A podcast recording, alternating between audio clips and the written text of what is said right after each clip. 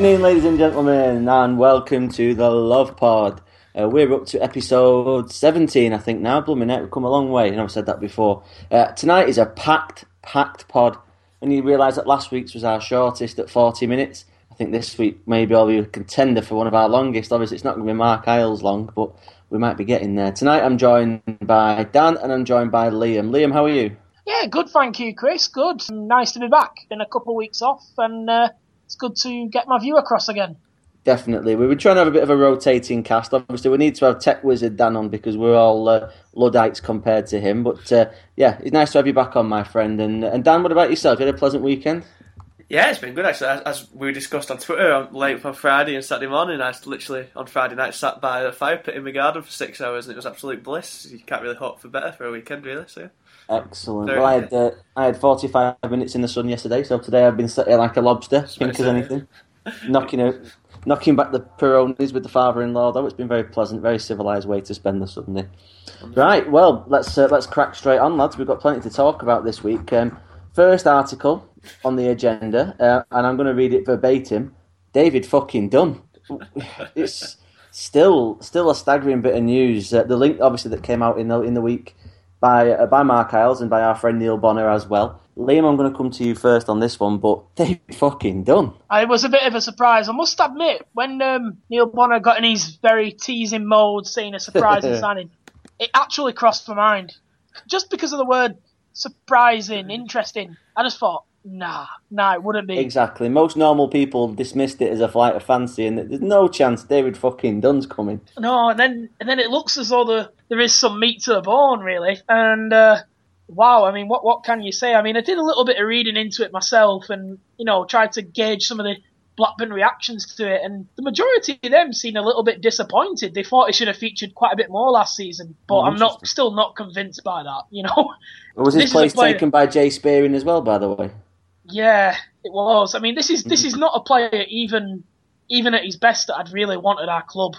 so, you know, to have him now at 35 years old without, you know, with not even half a season behind him last season, to be realistically linked starts, with wasn't it? Eight, eight substitute appearances, eight not substitute appearances, not a single. Wow, bloody hell, worse than I thought. Then yeah, it's just uh, staggering, really. I mean, what did you think, Dan? David fucking Dunn. I couldn't believe it. Like he's Neil Bonner to his credit, he wasn't lying this time when he said surprising signing. It sure fucking was mm. surprising because it was it quite late on on the night before it was released, and then oh, Bolton fans were really happy. It's like, oh, who was it going to be? One I'll give him a shout out. Ben Moore, thinking he was being quite optimistic, thinking it was going to be Nolan, and was very excited for it. And then that came out the following morning. I like I held no expectations these days, but even that, like, if it does turn out to be true, unless it is, I could, I'd, the only way I'd accept it at all is if it was a coaching role as well as mm-hmm. a playing role, and he played very, very little. Because, come on, he's 35, he's fat as fuck. Ten years ago, maybe maybe like well wasn't it 12 years ago we were trying to sign him or something well when he left uh, when he left Blackburn uh, Birmingham wasn't it to go back to Blackburn we had him in for his medical and then he, he disappeared yeah, off the road right. probably just... found out we didn't offer pies at half time or I something just... but uh, I, no, it's bizarre, isn't it? It's yeah. bizarre. I mean, one one thing that I was told, I don't know if it's true or not, is that apparently David Dunn and Gartside are friends on the oh, social no. scene, which sounds a bit strange and that's where the link has come from because they're done as allegedly, and I say it with massive quotation marks. I don't know if it's true or not, but allegedly, Dunn's the one that's approached Bolton. obviously, oh, he's, seen what, he's, he's seen what we've done with Heskey and Gudjohnsen, mm. um, and obviously thought, well, well, you know, they, they fancy a few of the OAPs. Why, why not Chance Man? Because you know he wouldn't have to move house. He'd probably get paid a similar sort of whack that you'd get at Blackburn. So from his point of view, I can well understand it. But, is it's like sorry, carry on. No, carry on, please. How many people thought Heskey was completely done when we got Heskey in? Like he'd been in Australia and not barely anything had been heard from him over there, and he came back and did make a very he did make an impact here. There's no denying that, and I do hope he's there's still this contract's still not been sorted out, but I imagine it will be by next week at the latest. And who would have thought he'd be as important player as he was? I don't know. It's hard. Like I don't see the point in it at all because that attacking midfield position is a position we are very fruitful in. we've got Johnson, Clough, Pratley at a push, you know, Clayton, Mark Davies. Yeah. We don't need players there, but it's upsetting to me that we've we've, we've yeah, just exactly. let go. We've just let go Luke Woodland, who I've not spoken about him before. He's a, a solid, dependable, pretty unspectacular, but a, a, good passer, someone with a decent eye moving forward as well. And it just makes absolutely no sense to me to, to sack off someone like Luke Woodland, who we've invested the best part of 10 years in, in his development, yeah. to bring in David fucking Dunn. You know? It does make. And I apologise to Tony Coffey for the for the swearing, my friend, but David fucking Dunn, come on. It makes no no sense at all. Like it makes zero sense. It not even a start last sense. season for the team. He is a legend at for a team. He's. Mm. I think he was probably not on field, you know, club captain, but not on field captain and all that type of stuff. It just makes no. It is completely bewildering. It is. It's it certainly well. is. But I don't think that's going to happen. But, but one that we've been linked with today, uh, probably a bit more sensible, a bit more uh, logical, is Ryan Taylor. Again, uh, another local rival, formerly of Wigan, and, and, Newcastle, of course, as well. But I'll come straight back to you, Dan, on that one. But what was your reaction to the Ryan Taylor news? It's one of those players who I've always liked Taylor, and I've always he's always been a one who I would have liked to see at Bolton. It's I, have always like who was it we got? Like I've always seen. I always saw a bit weird. Like I always thought Bannon would play for Bolton one day in a cup. Like Mears mm. isn't good, but at one point I always thought Mears would play for Bolton, and he ended up doing. Ryan Taylor is like that, like that type of name, and who I always thought would see at my club one day. But I don't. Again, he's an injury-prone player. We he's decent, or he was at least. But we've discussed this at length on the podcast. When we can't keep bemoaning the fact we have so many injuries when we keep signing injury-prone players. And no. Ryan Taylor, Ryan Taylor spent 26 months on the sidelines and then got injured the month after he returned for another four months. If we sign him, we cannot moan when he does his knee in two months into his time here, and we fucking don't have him for six months, and we're without a right back again. Yeah. Just, it, nah, I can't get behind that one either. To be honest with you, just it's either Lennon taking a chance or Lennon being really desperate now, and I don't know which is worse. Mm, Liam, what do you think about Ryan Taylor? I mean, obviously at his at his peak, he's a fine Premier League player, no problem at all there. But that surely that was a good couple of years ago when he fulfilled that particular role.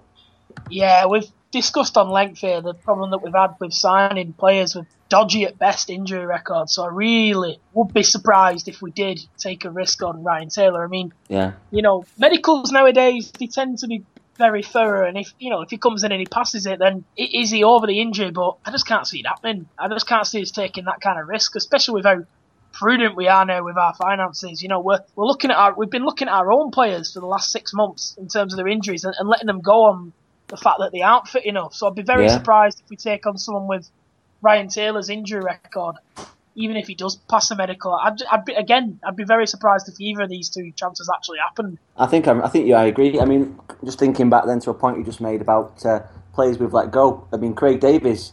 Uh, you know, again, no no world beater, but the sort of play that we could probably do with as a squad member but Lennon's exact reason for letting him go was that he wasn't reliable enough in terms of being fit. His injury record's nowhere near as bad as Taylor's. Over absolutely, abso- absolutely. His injuries have only been in the last six months, really, yeah. not the last you know two or three years in the, in the respect to Taylor. But I just find it strange that uh, you know Lennon's made again made comments about us not doing our homework in the past before signing players who've got histories of injuries and then one of the first players that we're linked with is Ryan Bloody Taylor. Now, nothing against Taylor, like I said, he's a decent player, but he doesn't he doesn't fulfil any real category that we're, we're in dire need of because he's come from the Premier League. He spent a few years at Newcastle, so one, he's probably going to be expensive. Mm. Two, severe doubts over his fitness. So yeah, I, I think that on, on a few different levels, I think that one is going to be pretty pretty unlikely. I mean, I admire. I think Lennon doing perfectly fine going for someone with that kind of pedigree with that kind of experience at the top level. But I just wonder whether there's other options out there. I really do. Oh no, well we do need a right back, and is if there's, there must be better out there than Taylor. I do think his position, well, anything across the defence, he's a versatile defender, and we could do one of them, you know, like in the Ream type of mould, can, if need be, play in positions when we undoubtedly get injuries. But as I've said, if he's going to be the one who's getting injured, then we're going to need people to cover for him. Mm-hmm. So it just seems completely pointless to me, to be honest with you. Well, Liam, what would, what would you say to? I mean, it's something that's crossed my mind in the last couple of days is let's just be done with it and let's just have Josh Vela as our right back.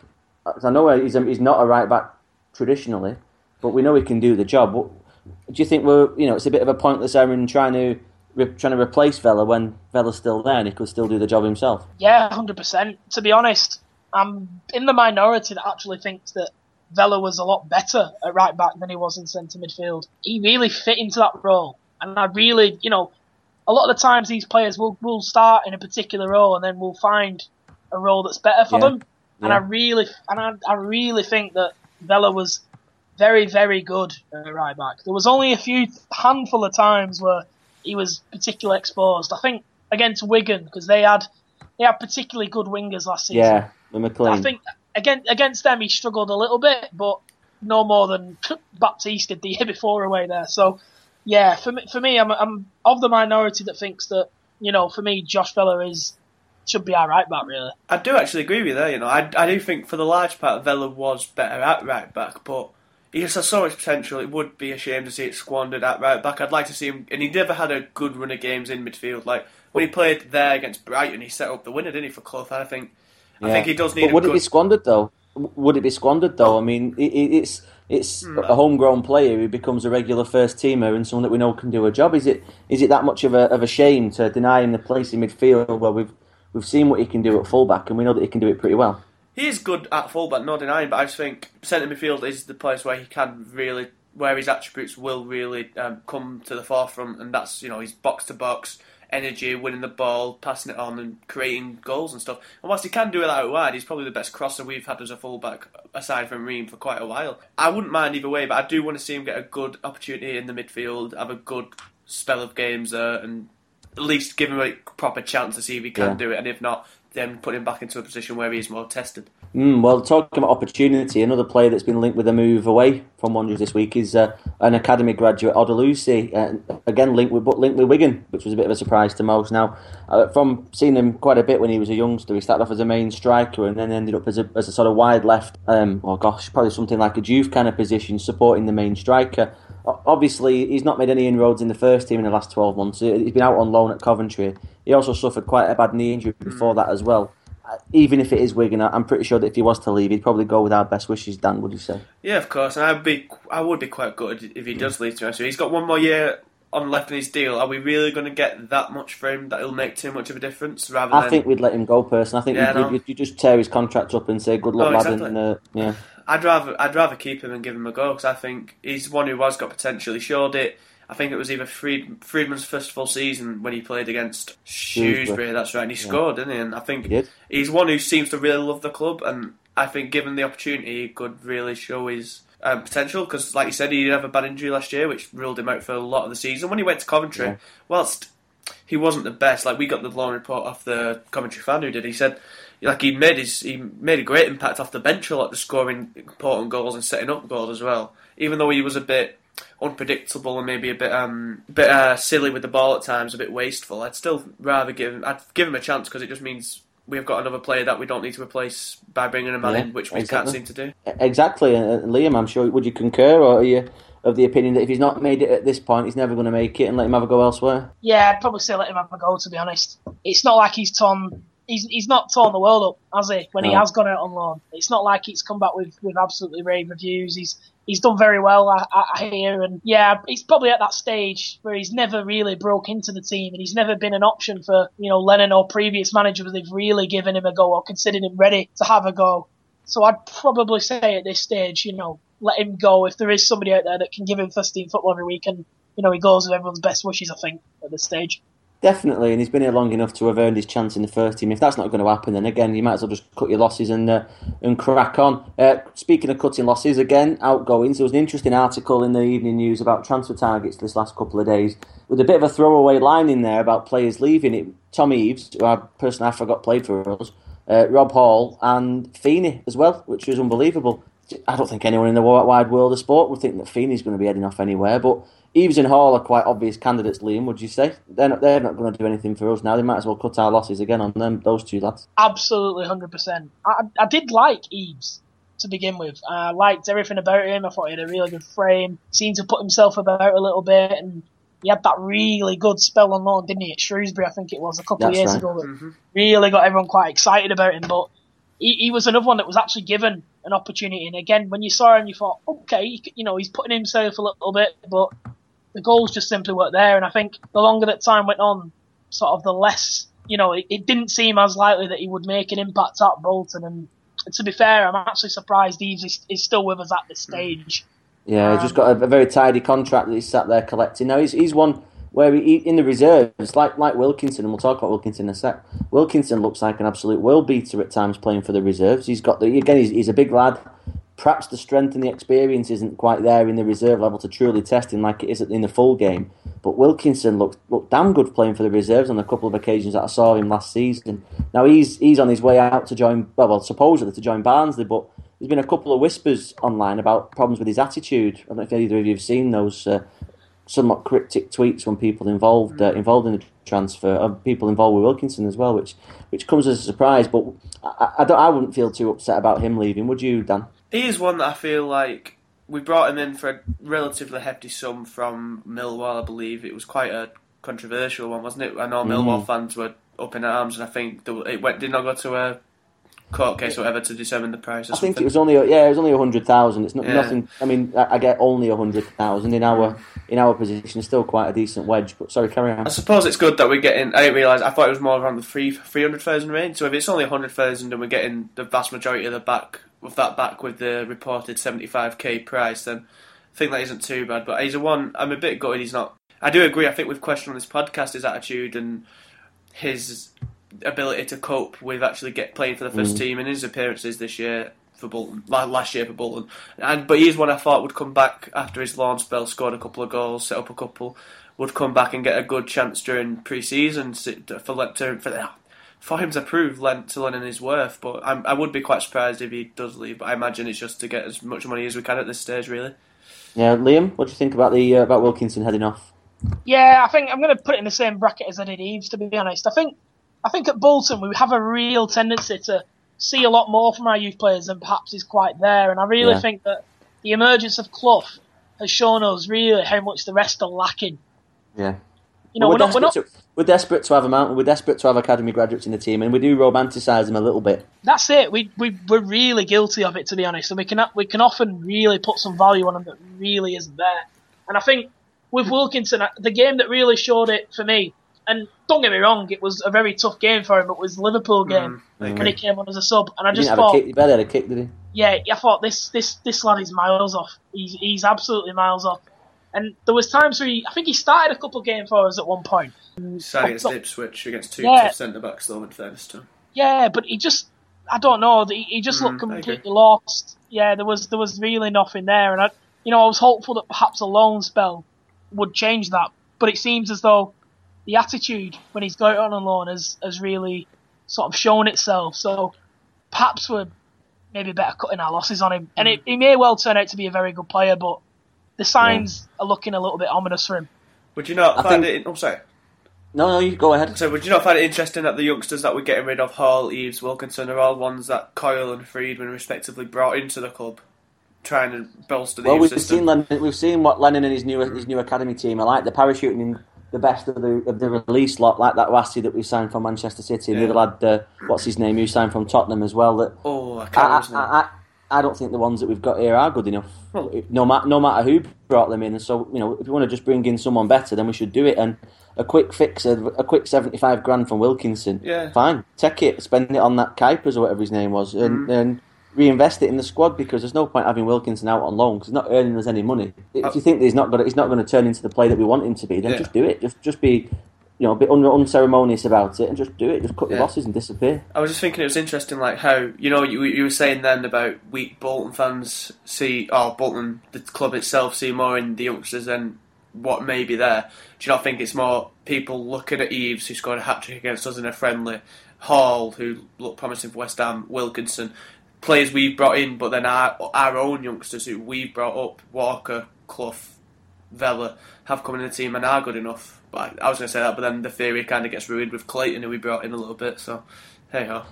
People forget, Clayton and, and I've, I've been quality, wasn't he? Yeah, I've been guilty of this as well. Though Clayton's only played nine games for us. He has, and it could backfire that. I after two. Well, I, I mean, I'm, I'm honestly not. I'm not running the lad down because he looks like he's, he's got a lot of he's got something special about him. Don't get me wrong, mm. but I think Clayton's a perfect example. Max Clayton, he's played nine games for us. He scored once, but we all think of him like, oh, when he comes back from his injury, we're going to be all right. We're going to we're going to fly up the league. But he's advertising the kit and everything with his. Yeah, there's no there's no guarantee of that, and he's played less games for us than probably Wilkinson has. Mm. You know, see what I mean about how, how the, the players are sort True. of are, are, are, judged differently. It's a difficult one. I, I really wish Wilkinson the best wherever he ends up but I think Lennon's taking the right course of action on this one. Now, just to move on swiftly because we've got bloody loads of transfer stuff to talk about. Um, Liam, I'm going to ask you first on this one. The James Forrest story came out the back end of last week, just as we were recording last week's pod, so we didn't get a chance to talk about it. And I do hold my hands up for writing a proper clickbait story to, to, to hook all those Celtic fans in, and it absolutely worked. It, they came in the thousands. But do you think there's ever really any chance of James Forrest signing for Bolton for financial reasons or for, for footballing reasons from Celtic? Um, I, I, my first thoughts was that's unlikely. Obviously, I, I know a lot about both clubs involved, and I did think that's quite unlikely. Now, James Forrest, it might surprise some people, wasn't necessarily first choice at Celtic last year. He's he's kind of struggled really. He burst onto the scene, Forrest, and he had a lot of promise. But I think he was ruined a little bit by the fact that he was sort of following in the footsteps of Aiden McGeady, who'd done so well, you know, and yeah. commanded such a good fee for Celtic and has since, you know, really shone and doing absolutely brilliant at Everton now. So I think Forrest always struggled because he was following up there. Now, James Forrest is a very, very good player. He's, he's direct. He's very similar to James McLean, really. But he has struggled to get in the team. In terms of purchasing him, he's still quite young, so six figures isn't unreasonable. It's not unreasonable. No. To, the, the lad's still a Scotland international. So I was just going to say, has he played? Has he played for Scotland? I wasn't sure.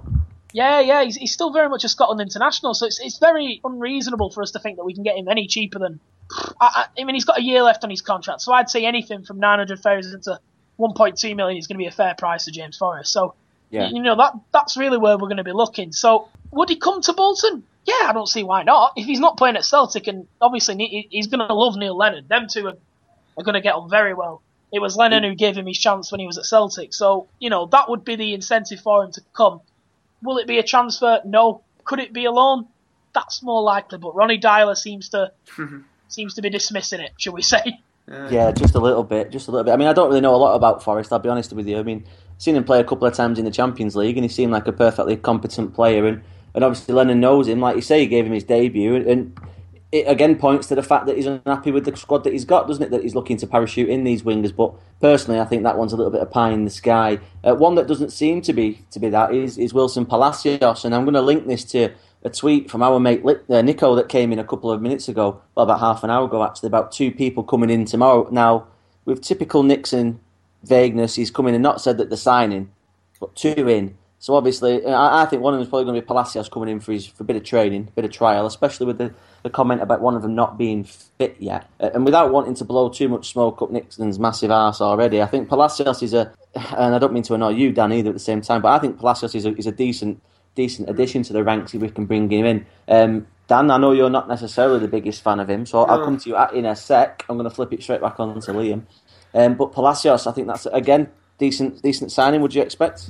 No, I, I, I actually don't. I, yeah, Wilson Palacios has played at struggled for, for a good couple of years. Um, yeah, oh, he has. I mean, yeah, we, I mean, I don't want to get too much into it, but he obviously struggled with some personal trauma over the last few years. Now, but when since he's been at Stoke, isn't it? So he's just yeah. really he's not been able to get anywhere near that team.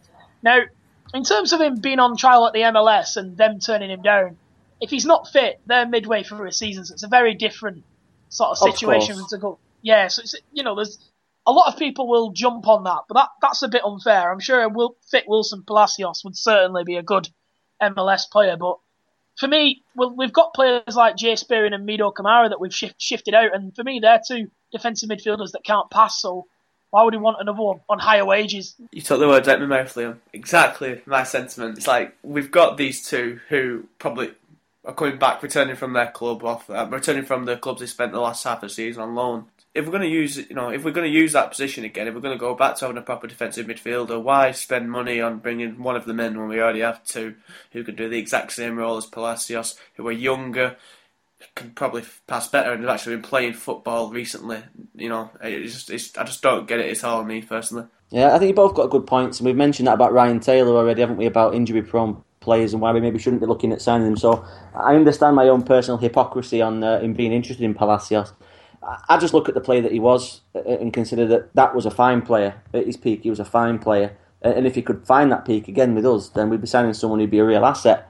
But you know, at the back of my head, when I, when I think about it, rather than going in with a, a knee jerk reaction, I think I do kind of come not quite as far as you guys, but I think I'm, I'm more or less along the same sort of lines. Um, and it's interesting, Liam, that you said about Spearing and Medo, because I just wanted to bring up the fact that some people, well, I guess I have as well, I've kind of forgotten that we're getting Baptiste, Spearing, and Medo back, all of whom so far, you know, we know have expressed an interest in continuing with the club. Baptiste obviously can play a few different roles at the back, which will come in, in handy. Not to mention playing at right back if we had to as well. But Spearing and Medo are going to boost our midfield with quite a lot of experience, and, and when they're on form, and we know they've not been on form for too much lately for Wanderers, but when they're on form, they're two very, very competent midfielders. So again, it, even supports the claim of maybe sticking Vela at right back because Spearing and Medo coming in there can do Vela's job in midfield just as well as Vela if they play if they play the cards right and if they play the way we know they can play. Would you think that's fair, Liam? No, no, I don't. um, I think the reason that they both went out was not necessarily because they're two poor defensive midfielders. They're not. You know, they're both very combative. They get stuck in. You know, they they work at a very good pace. They've got energy. That's not the problem. The problem with them two is simply that they can't pass. They cannot yeah. pass. They cannot do that job because the Bolton under Lennon has been trying very much to recycle possession as much as it can. And with them too, when we were on the ball, we were more likely to concede, I think, than when they had it. With the ridiculous crossfield passes, you know, they wouldn't look up. They've just got no distribution skills whatsoever. I wouldn't expect either of them to be at Bolton come the start of the season. And the problem is, I actually quite like both of them. Hmm. I, I, think they're both good yeah. for their own individual reasons, but I just cannot see them under Neil Lennon, either of them two having a future. No, Dan, what do you say? I could see one of the two midfielders staying, perhaps by virtue of no one wanted to sign in Medo since the move to Haifa, is that his team? Since the move to back to Israel broke down. So I could see at least one of them saying, because we haven't got it doesn't look like we're going to have much fun to all to bring players in. And if the only midfielder we're going to bring in this summer is David fucking Dunn, then perhaps it is wise to just keep one of them back in case of injuries. Um, you know, I yeah. said we haven't got a specific defensive midfielder at the minute, so we've either one. Of the, I'd be happy with one of those two staying. I'd imagine Spearing probably go because he's the one who is more well known and probably command. We, we could probably get 900k, I reckon, for him maybe if people were desperate, and that would be you know that could boost Lennon's coffers quite considerably. But I think Baptiste is the interesting one, and I think he will stay. I think Lennon will talk to him when he gets in tomorrow because that's when all the team are back in first team training. It, and it con- and it gone so quick. It's really weird. Yeah. Hope hope we survive doing these podcasts with Note to talk about for the past two months. It's it's beyond me. But yeah, I think Baptiste. You said then um, right back. Um, Baptiste can play that he can, but I think we've learned with watching Baptiste at Blackburn. Like in I the, hope so that if it needs to be a centre back, he's probably better Absolutely. than all the centre backs we have. Wheater's probably as good as, but Wheater's always injured. Ream, we have differing opinions on him at centre back, but I'd I'd have Baptiste at centre back next season. To be honest with you, he showed again in that brilliant performance against Liverpool when he kept them out almost single handedly. Yeah. That he's a very good centre when when played in his actual position, he's very good, and I think without getting a good defender in for nothing, as we already have him next year, could mean a lot to us. And I would hope that we at least give him a proper chance, and hopefully, if our hopefully Baptiste will forgive our quite horrendous support and stay.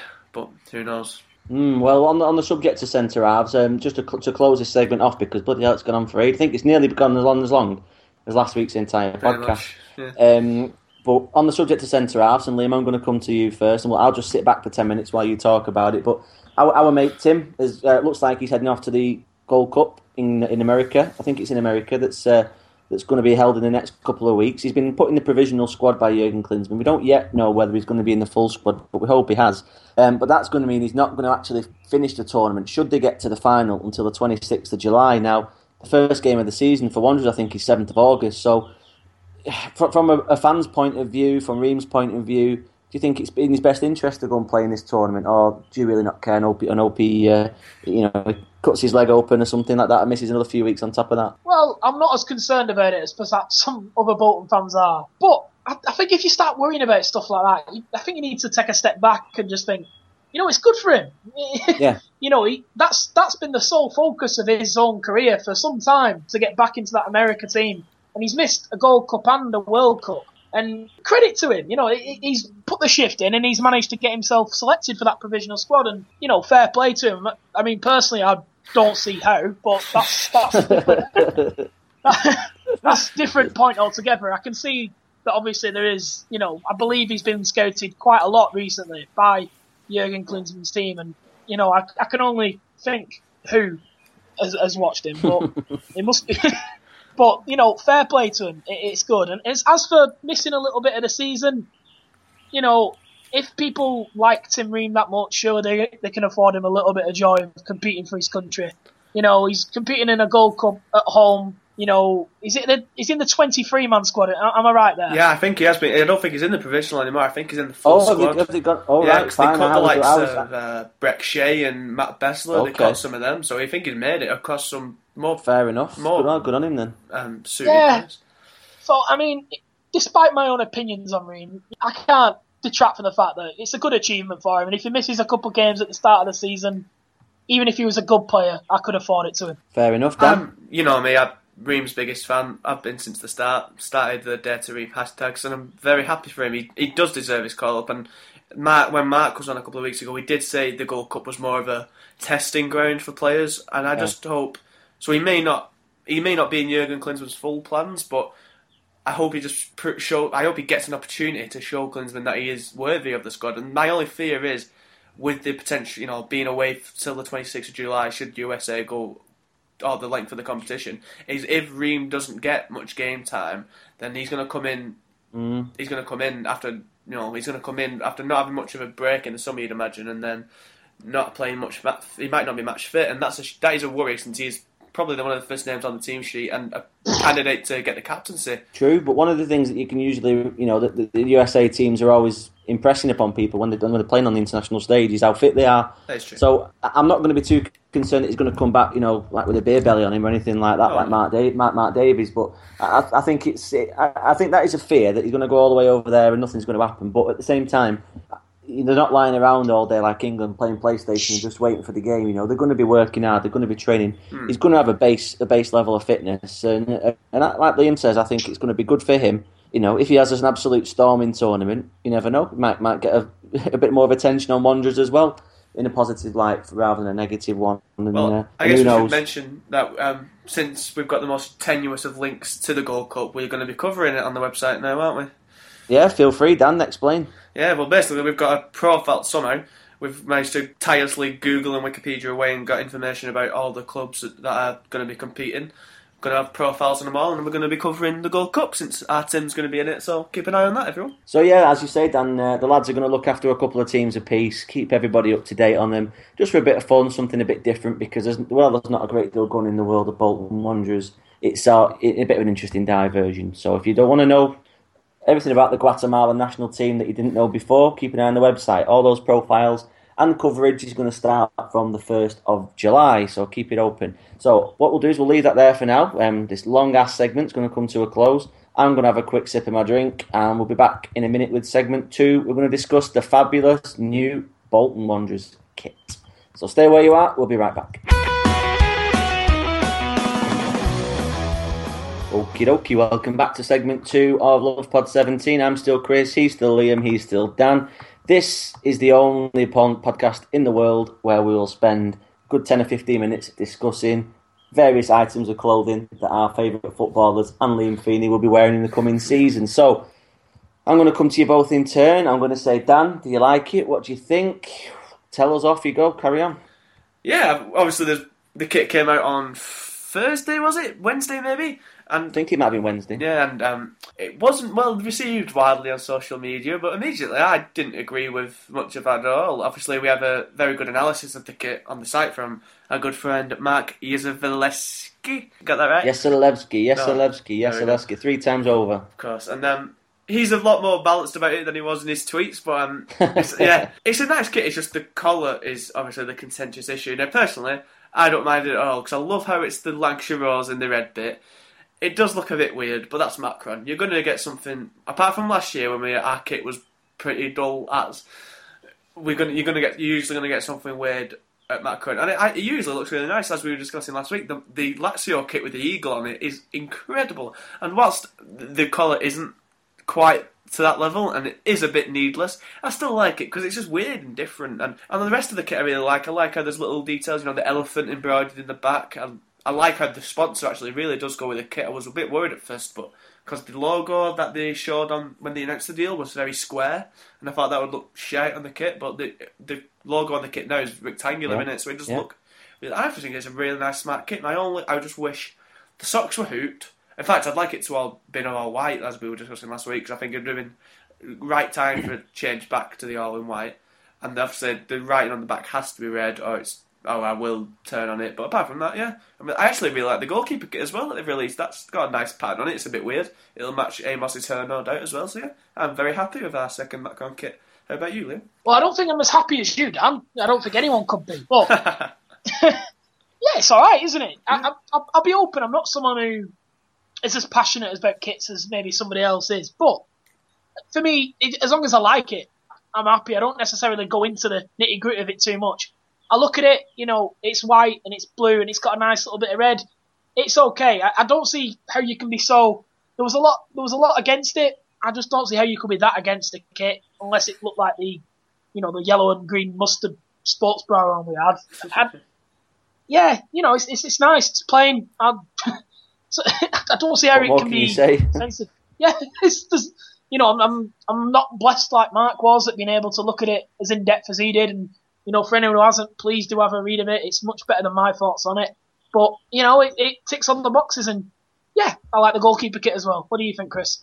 Um, well, I, I, had a bit of a negative reaction at first, just because I support Bolton, so you're not allowed to be straight down the middle. yes. You've got to you've got to be ex- an extreme reaction one way or the other. Now, upon uh, upon reflection, I, I, think I'm the same as you lads. I don't mind it one bit. You know, at the end of the day, it's a football kit, and so it's really not going to stop me sleeping at night. I, I do like the socks, Dan. I'm sorry, I like yeah. the socks. It, it, it's reminiscent of the uh, the last year at Burnden where we had the, um, the, the very plain white shirt with blue navy shorts and navy socks with a touch of red on them as well, and, and that just that just it takes me back to a happy time in my life. It really does. Um, again, red red lettering is an absolute must. Yep. The bit on the collar, uh, well, you know what can you say about that bit on the on the bit on the collar? Oh, it looks like Sorry. yeah, it looks like one of those ones where someone's sort of pulling the collar out a bit because they're getting a bit hot and sticky. It looks like they've pulled that away a bit and, and exposed the red undershirt underneath, which is again yeah, is a bit of a quirk, but they've tarted it up a bit by having that red rose of Lancashire in there as well. So we're not going to grumble too much. But Liam, you weren't here last week when we discussed kits uh, with with Tom and myself and Eddie and uh, and our lovely Dan, of course. But are you a, are you a, whole white kit man, or do you, do you really just not care? No, I'm. I wouldn't say I'm an all white kit man. Actually, I prefer the white navy navy. Um, it's yeah. always that's how I see Bolton Wanderers don't get me wrong, a change is always good. It's healthy, you know, and to mix it up a little bit, maybe all white one year wouldn't be, you know, it's not gonna, I'm not gonna lose any sleep about it. But personally, no. I, I see as a we're a white and navy team with white shirt. That, that, that's how I see us. So predominantly after the shirt, everything's navy for me. I just need to interject so, quickly because I made a mistake there. You know when you said that bit about the collar. I, I said I didn't mm. like that. I, I meant what I was talking about there is you know the the bit on the back of the neck with the BWFC. Oh right, right, right. The yeah, I was about that. I would have hoped. Yeah, I like. I really like the elephant of that last year, and I was hoping. I was just hoping that'd be a bit more interesting than BWC. But apart from that, I'm very happy with the kit. Carry on. Fair enough. Uh, well, one thing that does need to be is be mentioned is that god awful photograph of Vela Clayton and uh, and Zach, Zach Clough that they promoted it with him. What the hell is going on? I mean, do you remember a few years ago we had our first Adidas kit and they had a picture of Kevin Davies, oh, yeah. Chris Eagles, and Stuart Holden where it looked like yeah. Kevin Davies' right arm was about ten foot long. I mean, what the hell was that yeah. all about, Dan? Oh no, it was, was didn't use like models and probably Photoshop Kevin Davies' arm onto it. Oh man, it was appalling. yeah, and I think when you pointed out that Clayton's knee looks like plastic, so again, probably it's either a Photoshop or some bad editing. Clayton's grin is, if anything, it's, it's produced a lot of good memes for the coming season because now we've got the Beckford thumbs up, the the Lennon stuff, and now we've got the the Vela ear cup and the Clayton Mingen grin. So we're, we're going to be very happy at Bolton Twitter over the next season. That's for sure. That's right. I, have saved a close up of Zach Clough pointing at you. That's yeah. Yeah, you're all right. All right, you guy. And I've, uh, Josh Vela do you want to go for a cheeky Nando's? That was a good one as well. And, and Max Clayton shit eating grin. Just like, there's an absolutely wicked meme around with a dog that's got the same grin where you can just see the top of its teeth and it looks petrified. It's uncanny resemblance to Max Clayton. I love it. I hope when he scores this season, Clayton, he, he stops and puts his foot on the ball, looks at the television camera and gives us that same shit eating grin. It's just it's just so weird. I love it. I absolutely love it. Oh, but I, I, echo Liam's comments. Um, anyone who's not seen it so far, and, and if not, why not? What are you doing with your life? On the website, there's an absolutely superb uh, rundown of the home kit by by our good friend Mark. I highly recommend you have a look at that. He's he, has been doing the uh, the kit analysis for Adidas and for other companies for a long, long time now. He even got a, a freebie trip to the Champions League final out of it. The lucky sod. So yeah, have a look at it. But the, the goalie top's been uh, well been released with slightly less fanfare, predominantly because you haven't got any goalkeepers to model it. Um, but I thought that would have made quite a smart away kit. That personally, because it's very very it echoes of. Uh, one of the first away kits I ever I ever had at Wanderers, which was a, a bit of a pinstripey one. It was yeah. a similar kind of yellow colour, and uh, and Dan, I don't know what you thought about the the goalie kit. But again, we'll try and drag this kit talk out yeah, a little bit longer. But goalie kit's not bad, is it? Yeah, I said before. Yeah, I think I really like it. I, think, I like the design. It looks it's cool and different, and um, yeah, it's it's going to be nice. I, I wonder if we'll have a an alternate one as well because I'd love. I'm not a big fan of the yellow colour, so I wonder if we had a green one in like that, or, no, or more um, a purple one in that colour. I think that'd be really cool. Yeah. So I look forward to seeing that. Well, do you remember a couple a couple of years ago, Jääskeläinen insisted that we insisted mm. that we brought out another one that was bright orange because yeah. he was of the opinion that it would uh, it would be more inti- more intimidating for people to sign. Yeah. Exactly. I think exactly. I do I do think there is some merit in that because wasn't it one season? Was it not the same season that we had a, a just a Doaz fuck grey kit as well, and that's when he demanded the orange yeah. as well. Yeah. Didn't give much thought of poor Adam Bogdan looking like you know that's where the what's it came from and all that, but. Yeah, I, I, think there is credence to that. You know, having a bit more bright because you know you can see it in the corner of your eye more, can't you? And yeah, Definitely. I do. My only thing there, I just want the away kit to be red. I've been waiting for a red away kit for ages. I think the reverse of the home kit with red and the the collar bit being navy blue, I think that'd be really nice. So here's hoping. Here's hoping indeed. Now I'm, we were going to have a bit of a gap between the next segment. We're going to go straight into it very important to me. Very important to me. The, the, new squad, the new squad numbers. I'm I'm less interested in the players that we're going to sign as to what what what squad numbers players are going to take this year. I've written a piece for the site about uh, how Zach Clough needs to be our new number ten. No two ways about it. We've not had a decent number ten. I argue in the article on the website all the way back to JJ Okocha. But uh, Liam, I'll come to you first. Do you give a toss about what number players have on the back, or are you uh, are you like me? Are you a little bit sad about that uh, that kind of aspect of modern football? Um, I, I, think there is some merit to it. I, I, do think that, but at the same time, I, I can't ignore my I can't ignore the fact that there is a part of me that really doesn't care. But having said that, I did read your piece about Clough, and I did agree with a lot said there, and I do understand that you know a squad number from one to eleven, or even up to one to sixteen nowadays, does give a certain amount of responsibility. For yeah. you know, if you're giving a if you're giving Symbolic. a right back the number two shirt, you're saying you're my number one right back. So I do I do understand there is that sort of element to it. And to give Zach Clough the number ten shirt, I wouldn't necessarily say that you know the Bolton hallowed number ten shirt. I wouldn't necessarily go as far as that, but. Yeah, I mean you you're entrusting him with a responsibility in the team, and it's it's almost like the captaincy in a way, isn't it? Mm. To give a young player that kind of responsibility, yeah, like giving definitely. him that sort of number. So of course I do see the merit in that. It's not. You're right though. It's not like it's the sacred number, like you know United's number seven or Liverpool's number seven, for example, where it's gonna it's gonna maybe weigh a man down. You know, it's a I think it's more of a symbolic gesture that you're our main guy, you're our main creative guy. You know, this is what we think of you. You're here for the long term. Crack on. Because some of the shit we've had at number 10, sorry Tony Coffee for swearing, some of the shit we've had at number 10, sorry I just swore again, but some of the absolute crap we've had at number 10 over the years that I'd forgotten about, Wilhelmsson, yeah. Smolarek, people like that, I mean, Riga. Dross, Riga, absolute dross. I didn't realise Riga. Riga was he actually hung around Bolton for three seasons. Yeah, Unbel- I think he had, a, he had, a, different number for each season as well. He went from seventeen to ten to fifteen. That and he, oh, man, Riga. We could do a whole podcast on Riga. I'm absolutely I'm positive. Sure we could. FC Poon. Go on then, Dan. Let's have your little uh, your little rundown. If oh, I was no. to say to you, Clough, Vela, Walker, Clayton, give me your dream squad right. numbers for for all of them. Clough ten. It's going to be done. I think, like as you were saying there, with your discussion, I think it's gonna. It's not even just. It's like the giving you responsibility of the show. It's like a confidence booster, saying, "We, I've got the confidence in you to show your worth this number ten. And it might not be. It's like the hollowed Bolton Wanderers number ten, but it's just the cultural significance of the number ten. You've got Messi who's number ten. You know the the number ten.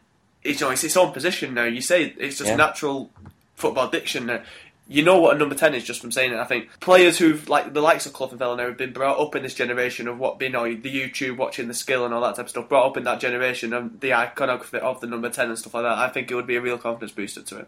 It, as if he needs it anyway. But yeah, I want Clough number 10, Vela number 8 and number 4. Four. I'm, I'm in two minds. I'm in two minds. But I think Four because it could double up having been a defender and a midfielder, but eight's more of the combative midfield, you know, you box to box. So I'm I'm undecided. But if was to have number four, then Pratley number eight, getting the proper number instead twenty one. Then eleven should be free when Hall eventually fucks off. So I'm going to say Walker number eleven because he's a left winger and left winger should be number eleven.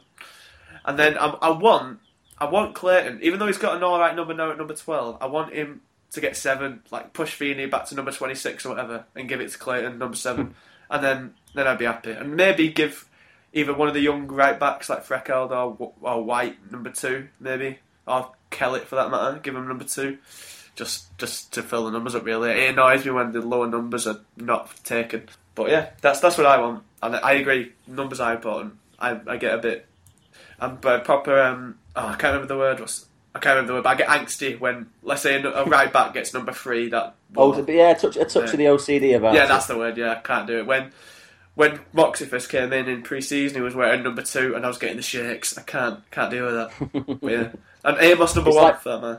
It's like William Gallas getting number ten, or oh, uh, as someone else pointed out, Abdoulaye Meite having the number ten shirt for a fortnight before we disappeared him off to West Brom. You what? Meite had number what? Do you not remember that? Meite was. This should have been on Guess Who, shouldn't it? Uh, Meite Meite had um, had the number ten shirt when I think it was just before Wilhelmsson signed for us. If Jesus, I remember right. I didn't remember that. I remember having number five. Gave him, Megson gave Cahill number five, and, and he gave him. May, May, May, Meite took number ten for about two weeks before we before we, we sacked him off. Fucking Megson should have been sacked for that alone. Jesus Christ! Mm. But on the new signs, Amos number one and Madine number twenty four because that's his number at Sheffield Wednesday, and I don't want him to have number nine. I don't want him to have number nine, and I want someone good to get number nine. But yeah, apart from that, that that's what I want. Wouldn't hold numbers. your breath for that. Yeah, well, yeah, that is a point. But what can you do? Eh? Maybe what Clayton number nine. Maybe Clayton number nine. There's a point. No, you see, I'm, I'm, no, no, no. Number nine has to. I think Le Fondre's a number nine. He is. Clayton's not number nine. Clayton's Clayton's a number eleven. I don't know what it is. He's not a left winger, but he feels like a number eleven. And I know Liam. I, am hopeful that you're going to be. Uh, you're on the outside of this conversation. You're thinking, you sad little boys. You sad little boys talking about your squad numbers. Am I right? but no, I, I, can, I can see where you I can see where you're coming with it, and I, I do agree with the responsibility it can give to young players but more as a gesture, it's easy to do, isn't it? Mm. You know, you could say the, the, symbolism there is, is quite strong. I, I think Clough's the best, best example. So here's, here's the number 10, like you were saying, Chris. You know what you are now. But really, it's just a number, isn't it? So, it, yeah, there is. It, it, it, can be a useful tool for us. I, I, do agree with that. I actually think Clayton, Vela, and Clough being on the kit advertisement is a really big um, statement yeah, for Bolton as well. Because last year it was like, I don't know, probably Chungi, and, and Mills and people like that. Maybe Beck. Well, I think it was Wheater and Medo, people like that. It's like giving it to you know, it's not a responsibility as that, but making them the face of the club. I think that's just a. I, I like that statement. It's showing that we are changing, looking at our youth team more, and I am happy with that. So I'm looking forward to see what the numbers are. So hopefully, it's, it's always always an exciting day in my annual diary. that. Then you rush to Football Manager to get that database updated. It's got to be spot on and then everyone just laughs at me, thinking, "What are you doing with your life?" And I don't care. I don't care. Here's one for you, and this is again nothing really to do with anything, but I'm in the middle of doing the Football Manager 2016 stuff for Bolton this year. Now, I'm faced with a bit of a dilemma. When Bolton score a goal on Football Manager, it flashes up white and blue. Oh no, Liam, I'm going to apologise to you for this. It might sound really sad. It flashes up white and blue.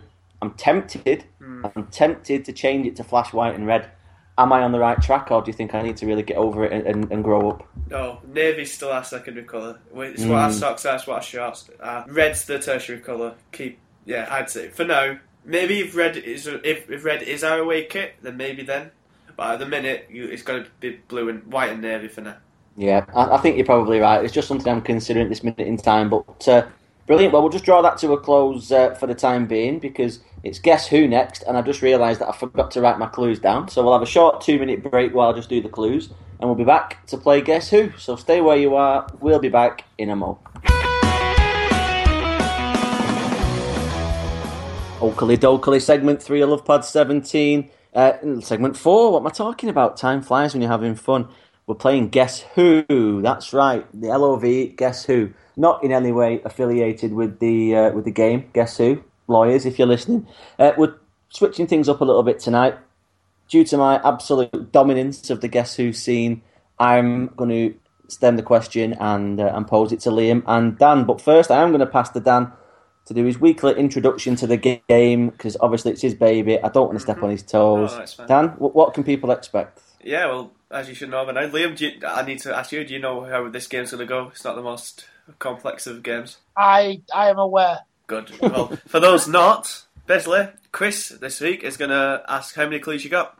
That's the question. I've got five funny ones, yeah, like, oh as in as in relevant ones, and one that's blindingly obvious, just in case you're struggling. Right. Well, six clues, and when we, uh, me and Liam, have an idea of who it might be, we've got to shout out our name and pitch our guess, and we've only got three guesses, so we have to be careful because if we go for them all, then the other person's just going to have a clean sweep. So anyway, after you, Chris. Cheers. Just before we get started, Liam, are you going to say that you're not bothered, or you're not, you know, you're indifferent to every single answer tonight? Talk about squad numbers. I, I, I, to be fair, I did sit on the fence a little bit with Ream, but I'm starting to get quite a bit of abuse on Twitter, so I'm going to lay it off for a little bit until he until he absolutely chefs it in this Gold Cup, and I can slate him again. Then... Here's one then. Have you uh, have you followed him on Twitter? Now he's back on there. I have. Nope.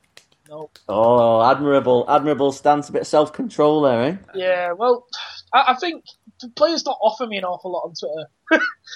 um, oh, just... you, you're really better off not following them. You really are yeah. better off not doing. I mean, I was following friend of the site Neil Dunn for a while, but then that turned a bit nasty. So uh, Rob All just creeps me out on Twitter. So oh, he's weird, isn't he? He's like, I don't, don't know what it is about him, but he just seems to hang around on his own with no shirt into, his, into his mobile phone, like some sort of um, Joe Pasquale impersonator or something. It's really strange really strange. But anyway, we're, we're, we're, getting away from Guess Who and into sort of libelous territory, so maybe we'll uh, we'll rein it back a little bit. So if you're both ready, I'm going to crack on. And for those listening at home, I want you to tweet the Lion of Vienna Suite Twitter account with a number of guesses it took to uh, to understand and to find out this week's target. So if you're ready, we'll begin.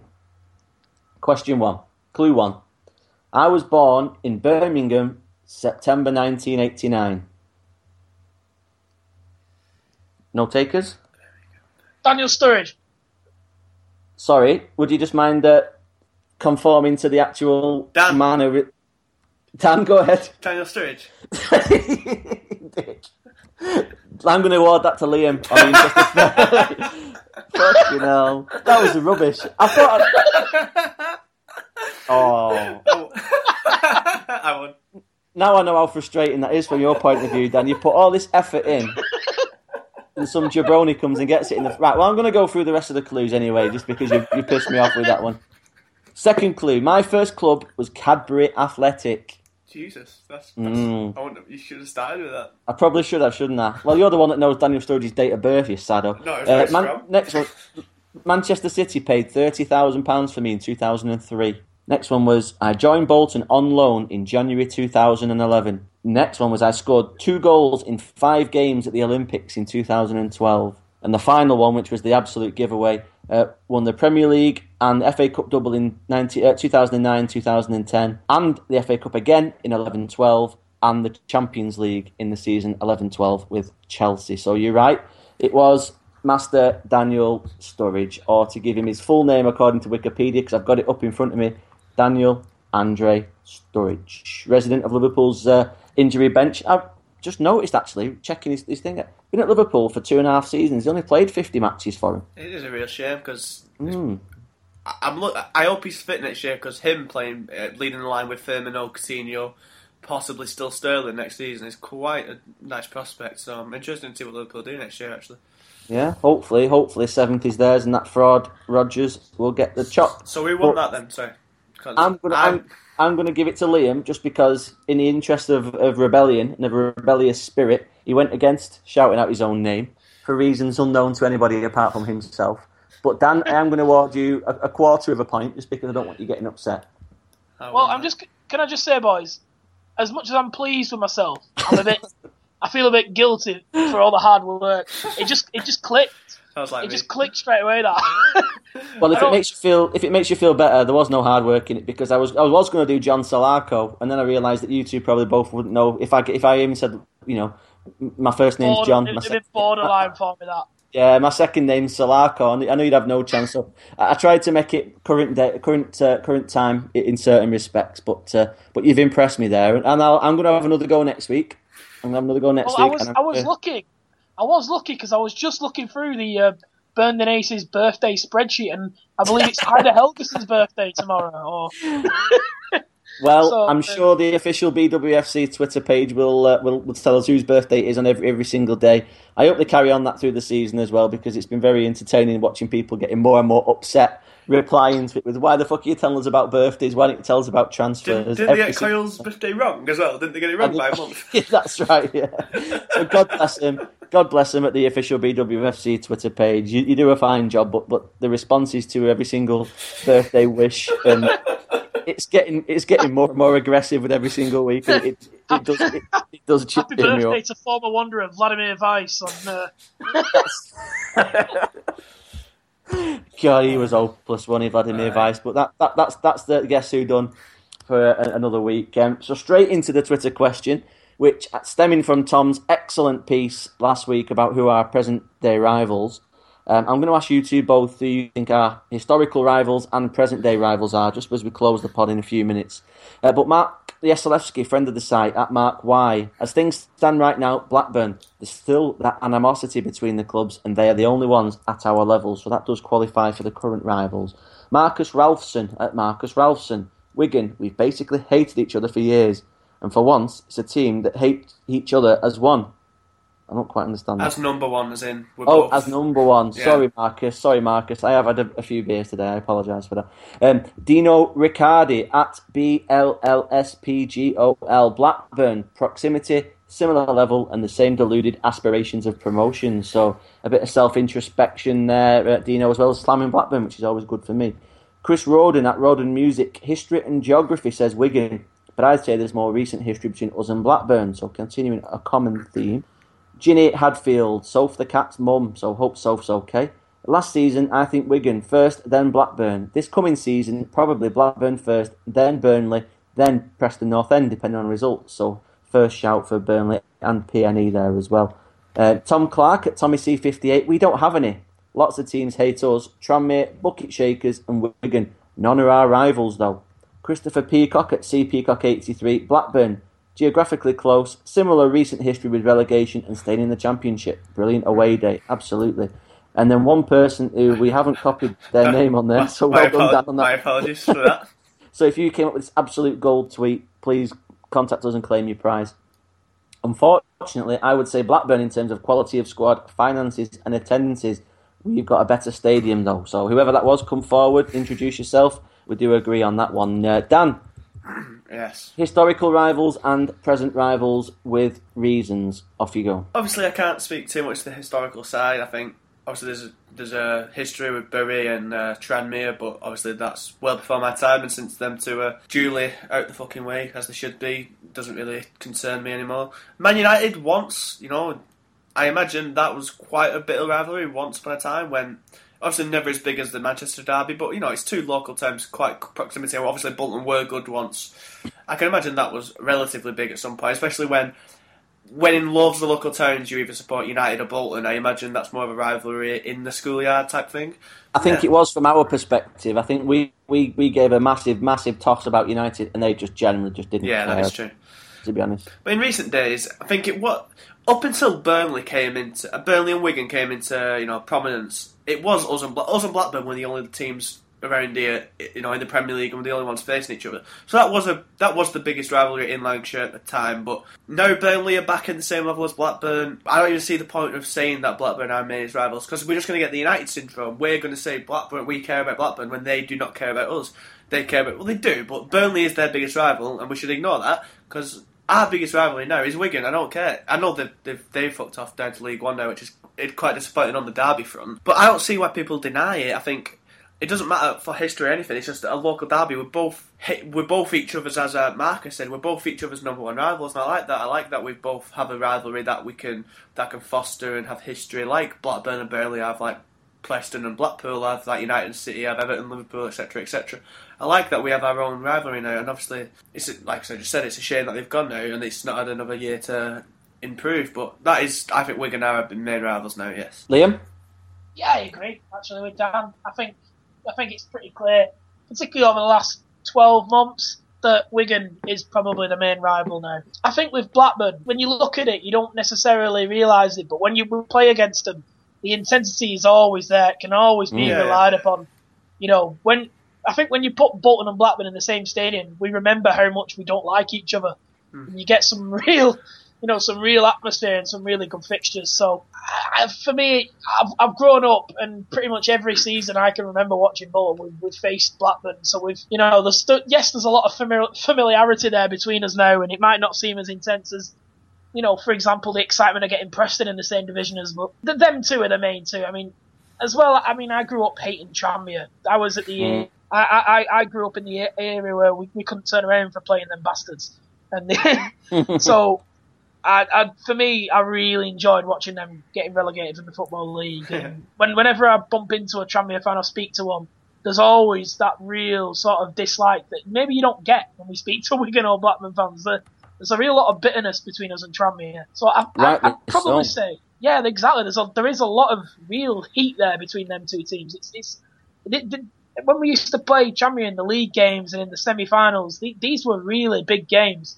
Proximity doesn't necessarily guarantee rivalry. You know, one of the biggest rivalries in England is between Brighton and Palace, and that's all simply because of the heat of the games that they've played against each other in, in the histories. And I think we've got that with Tranmere. We're not necessarily the closest teams in there, but you know, there is a lot. There is a lot that's happened between us. I even remember the Masters Grand Final being quite a tetchy yeah. affair yeah, we played them in. I think it was in the Echo Arena, wasn't it, at Tranmere? And it was. You know, even it was. Even that, even that turned into quite a, you know, quite an atmospheric game. So we, there's nothing wrong with not necessarily having one main rival like your Ipswich, Norwich, your City United. There's, there's nothing necessary. We're an old club that's got a lot of relationships with different teams. You know, you, some people will even argue that Wolves are our biggest rival. I was going to mention, yeah. To be honest, so, I was, I was, that's exactly what I was going to say, but I'll, I'll, come on to that in a minute. But please carry on. Yeah, so yeah, we've we've got a lot of teams that we don't like, and as for having one out and out rival, we probably don't. But I don't think there's anything wrong with that, Chris. No, I, I, again, I think you, you, you bob on. Um, yeah, I was going to say Wolves just purely because when I first started watching Bolton, it was in the uh, in the early, uh, the late years at Burnden, I should say, when we had the the, the, scrap, the Battle of Burnden, which will go down as one of my favourite ever ever days. But then Tranmere at the same time, another one that I've, uh, in the early years of the Reebok, we played them in the cup and uh, we were winning. I think it was the cup or the league. I can't remember now. And we were winning four 0 and we basically spent about an hour chanting Aldridge out, Aldridge out, and it's it's so childish.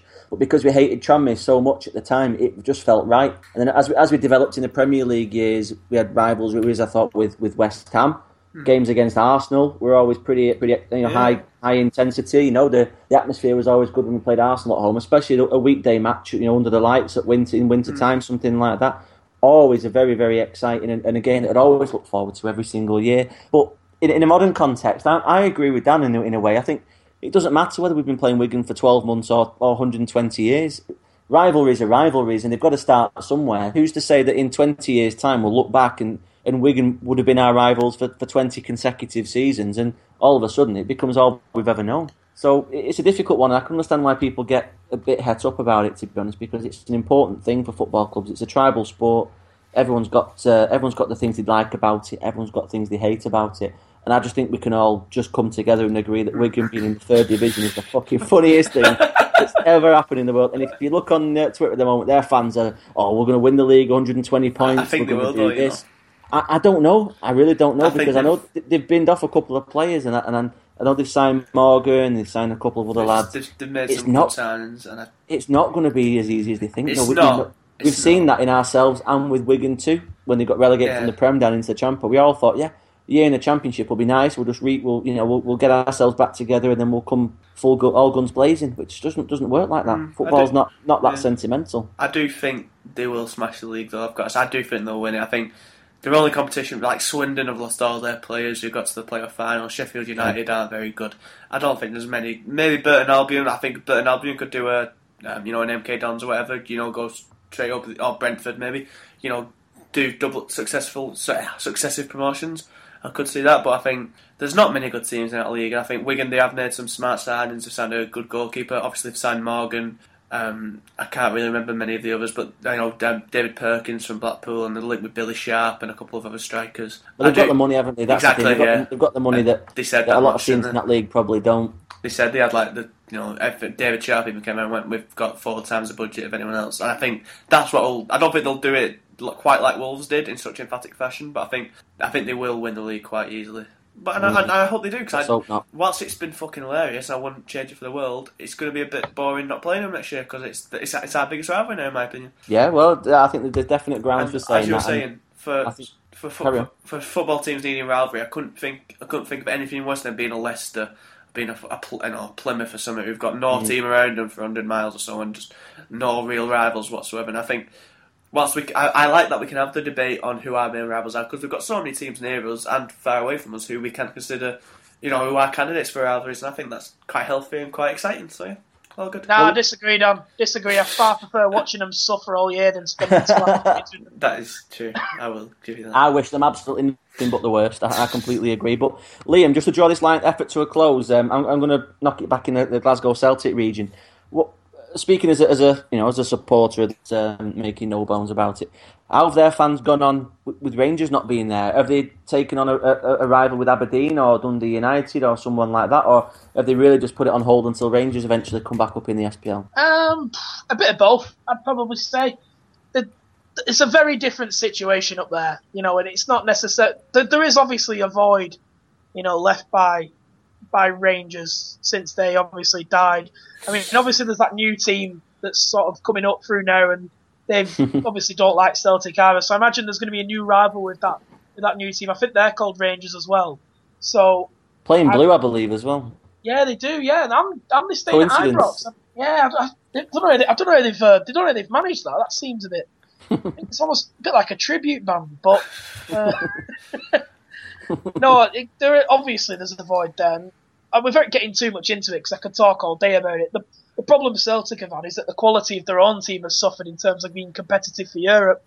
Rangers and Celtic are sort of knife sharpness for each other, really. The fact that they have to beat each other every single season was a real driving force in them being able to compete in Europe. Obviously, Celtic now, to be to obviously to win the league, only had to be better than Aberdeen, which, yeah. you know, without being disrespectful to Aberdeen, is a very, very different kettle of fish than being better than Rangers. So, yeah, I mean, Celtic as a club has suffered, and of course the fans have, have, have missed playing Rangers, and, you know, the attendances that Celtic have suffered, really, without having that sort of added competition there, because there was never an intensity anymore, you know. No.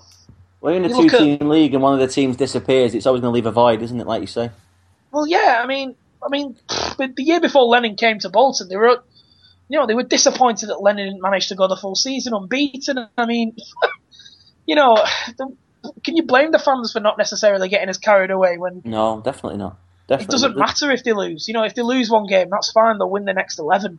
yeah, yeah. No, it's, it's it is a, it is a, it is a different situation. You're totally right. And uh, and on that bombshell, we'll, we'll drop it there. I think, lads. It's been a very interesting, very illuminating chat tonight. We've gone through very many topics. Uh, I bet you didn't all know that we were that sad and that anal about squad numbers. But if you're if you're like us, drop us a tweet. You know, I'd love to know what you think about Firmino taking eleven at Liverpool, Bogdan taking number one. This is stuff that matters. It all matters. you number one, or is that a joke? No, apparently it's it's all true. It's all true. Okay. Milner's taken seven and yeah, uh, Firmino's taken eleven, but uh, our man Bog is taking number one, which is which is a nice little oh, uh, nice little boost for him.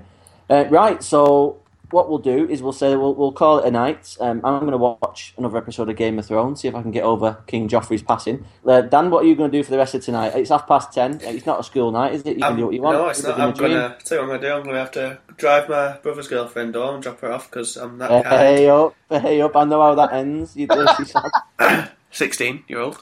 Oh. Um, and then I'm going to edit this so it can hopefully be out by Monday morning. Belting. Well, I feel bad now for suggesting that you're interested mm. in any kind of exactly, in, in yeah. carrying on like that. Weird that, yeah. Very, very odd. We'll, we'll, pretend that never happened. Liam, what about yourself? Are you, you work in the morning? I am, but what I'm actually going to do is I'm just going to sit and wait for Dan to edit this and just stay up and just wait for to be able to listen to my own voice again.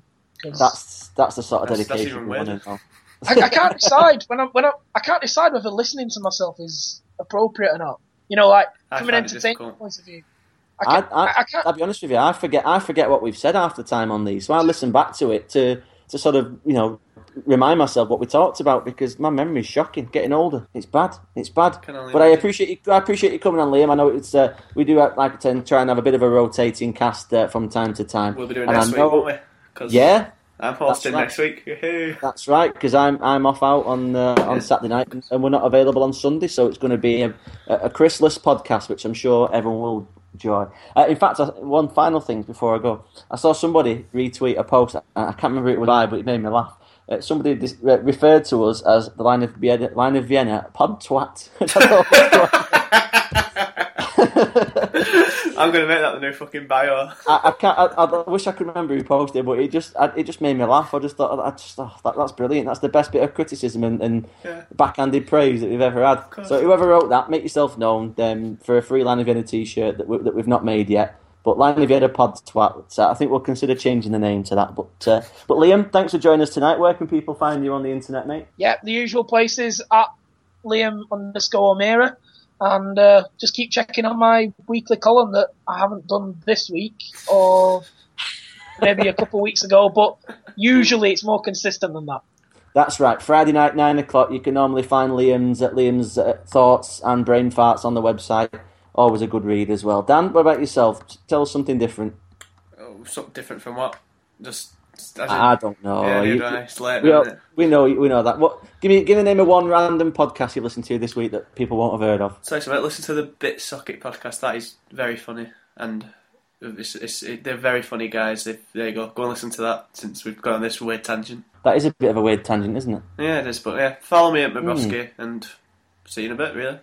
Fair dues. Well, I'll, I'll come in with the uh, the New York City Crime Report. If you like your crime with a, a hint of extremely black comedy, making fun of things you really, really shouldn't make fun of in a setting of New York City, then check that out. But again, I'm 90 Manning 83. I won't be here next week, so I'll probably see you in a couple of weeks' time. Take care of yourselves, and let's hope for some signings in the coming days. So that's it for us. See you next week. Take care. Bye.